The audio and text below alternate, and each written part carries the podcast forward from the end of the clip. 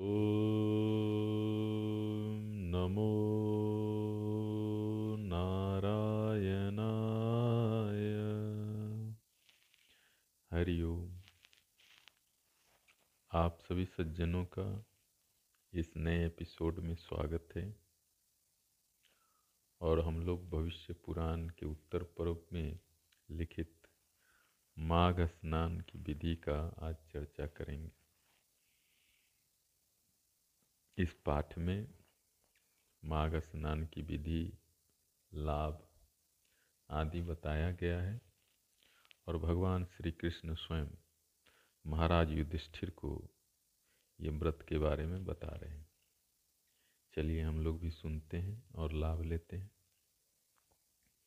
भगवान श्री कृष्ण बोले, महाराज, कलयुग में मनुष्यों को स्नान कर्म में शिथिलता रहती है आलस रहती है।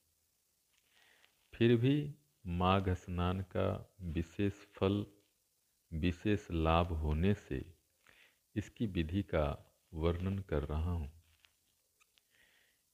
जिसके हाथ पाँव, वाणी मन अच्छी तरह से संयमित हैं अनुशासित हैं और जो विद्या तप और कृति से समन्वित हैं। उन लोगों को ही तीर्थ का, स्नान का, दान का आदि जो पुण्य कर्म शास्त्रों में बताया गया है, फल प्राप्त होता है।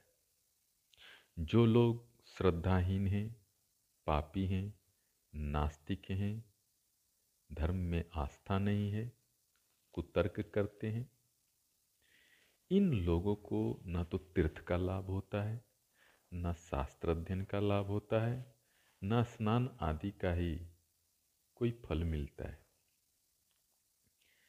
प्रयाग में, पुष्कर में या कुरुक्षेत्र आदि तीर्थों में जिस स्थान पर भी माघ स्नान करना हो तो प्रातः काल सुबह की बेला में ब्रह्म मुहूर्त में ही स्नान करना चाहिए।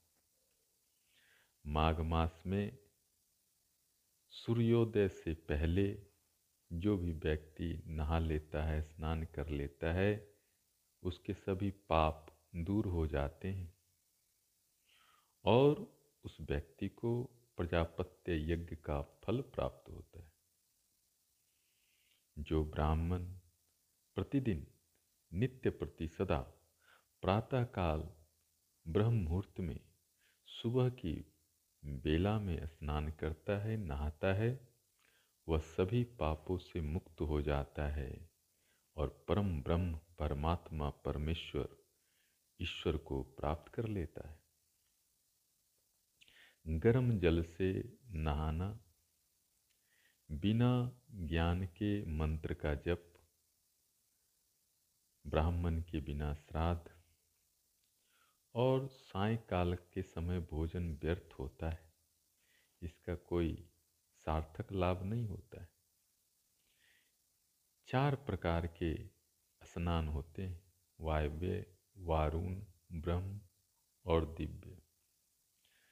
गायों के रज से वायव्य, मंत्रों से ब्रह्म, समुद्र, नदी, तालाब इत्यादि के जल से वरुण और वर्षा के जल से स्नान करना दिव्य स्नान कहलाता है।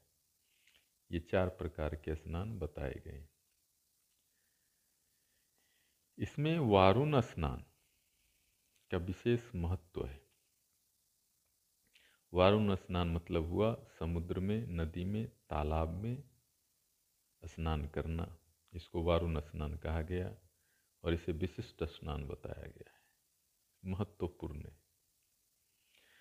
ब्रह्मचारी हो, गृहस्थ हो, वानप्रस्थ हो, सन्यासी हो, बालक हो, युवा हो, वृद्ध हो, स्त्री हो, सभी व्यक्तियों को माँ, माघ स्नान करना चाहिए।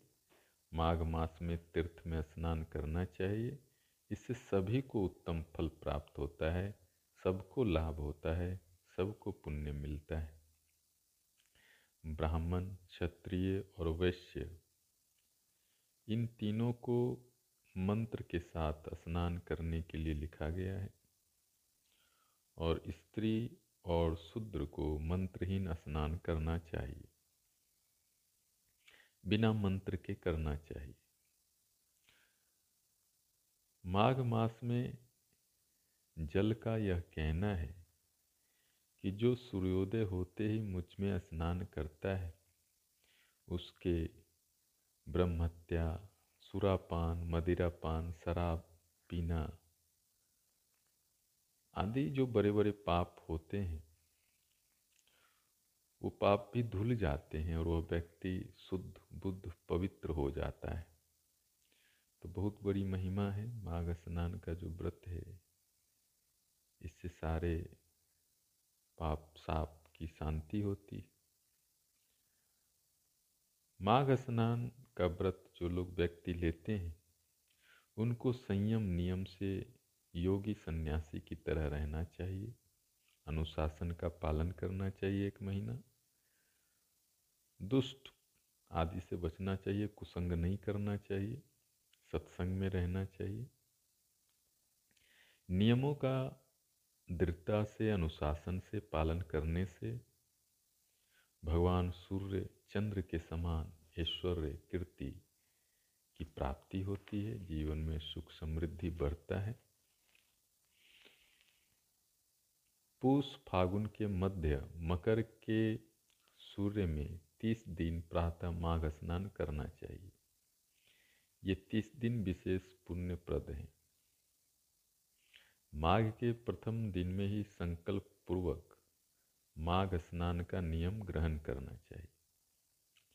स्नान करने जाते समय व्यक्ति को, व्रति को बिना वस्त्र ओढ़े जाने से जो कष्ट सहन करना पड़ता है, उससे उसे यात्रा में पग पग पर अश्वमेध यज्ञ का फल प्राप्त होता है। मतलब यह कि माघ स्नान में जो भी कष्ट होता है, सुबह उठना पड़ता है, आदि आदि, उसका पुण्य है, उसका फल है, वो कष्ट तीर्थ में जाकर स्नान करके मस्तक पर मिट्टी लगाकर भगवान सूर्य को अर्घ देना चाहिए, पितरों का तर्पण करना चाहिए। जल से बाहर निकलकर अपने इष्ट देव को प्रणाम कर शंख चक्रधारी पुरुषोत्तम भगवान श्री माधव का पूजन करना चाहिए। यदि हो सके तो प्रतिदिन हवन करना चाहिए। भोजन दिन में एक बार ही करना चाहिए। ब्रह्मचर्य व्रत का पालन करना चाहिए और भूमि पर कुश के आसन पर कुश की चटाई पे सोना चाहिए। यदि व्यक्ति असमर्थ हो, इतना व्रत ना कर सके तो जितना हो सके उतना नियम का पालन करना चाहिए। लेकिन जो सबसे महत्वपूर्ण है, वह है कि प्रातः काल सुबह की बेला में ब्रह्म मुहूर्त में स्नान अवश्य करना चाहिए। तिल का उगटन, तिल मिला हुआ जल से स्नान, तिल से पितृतर्पण, तिल का हवन, तिल का दान और तिल की बनी सामग्री का भोजन करने से जीवन में किसी प्रकार का कष्ट, दुख, रोग नहीं होता है। तीर्थ में ठंडा रहता है तो ठंडा से बचने के लिए आग का सेवन करना चाहिए, आग जलाना चाहिए। तेल और आंवले का दान करना चाहिए।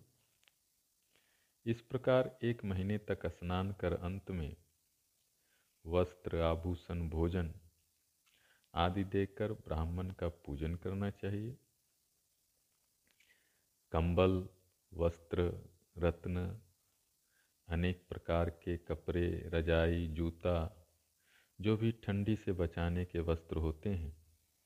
ठंडी में बचने के वस्त्र होते हैं, कपड़े होते हैं।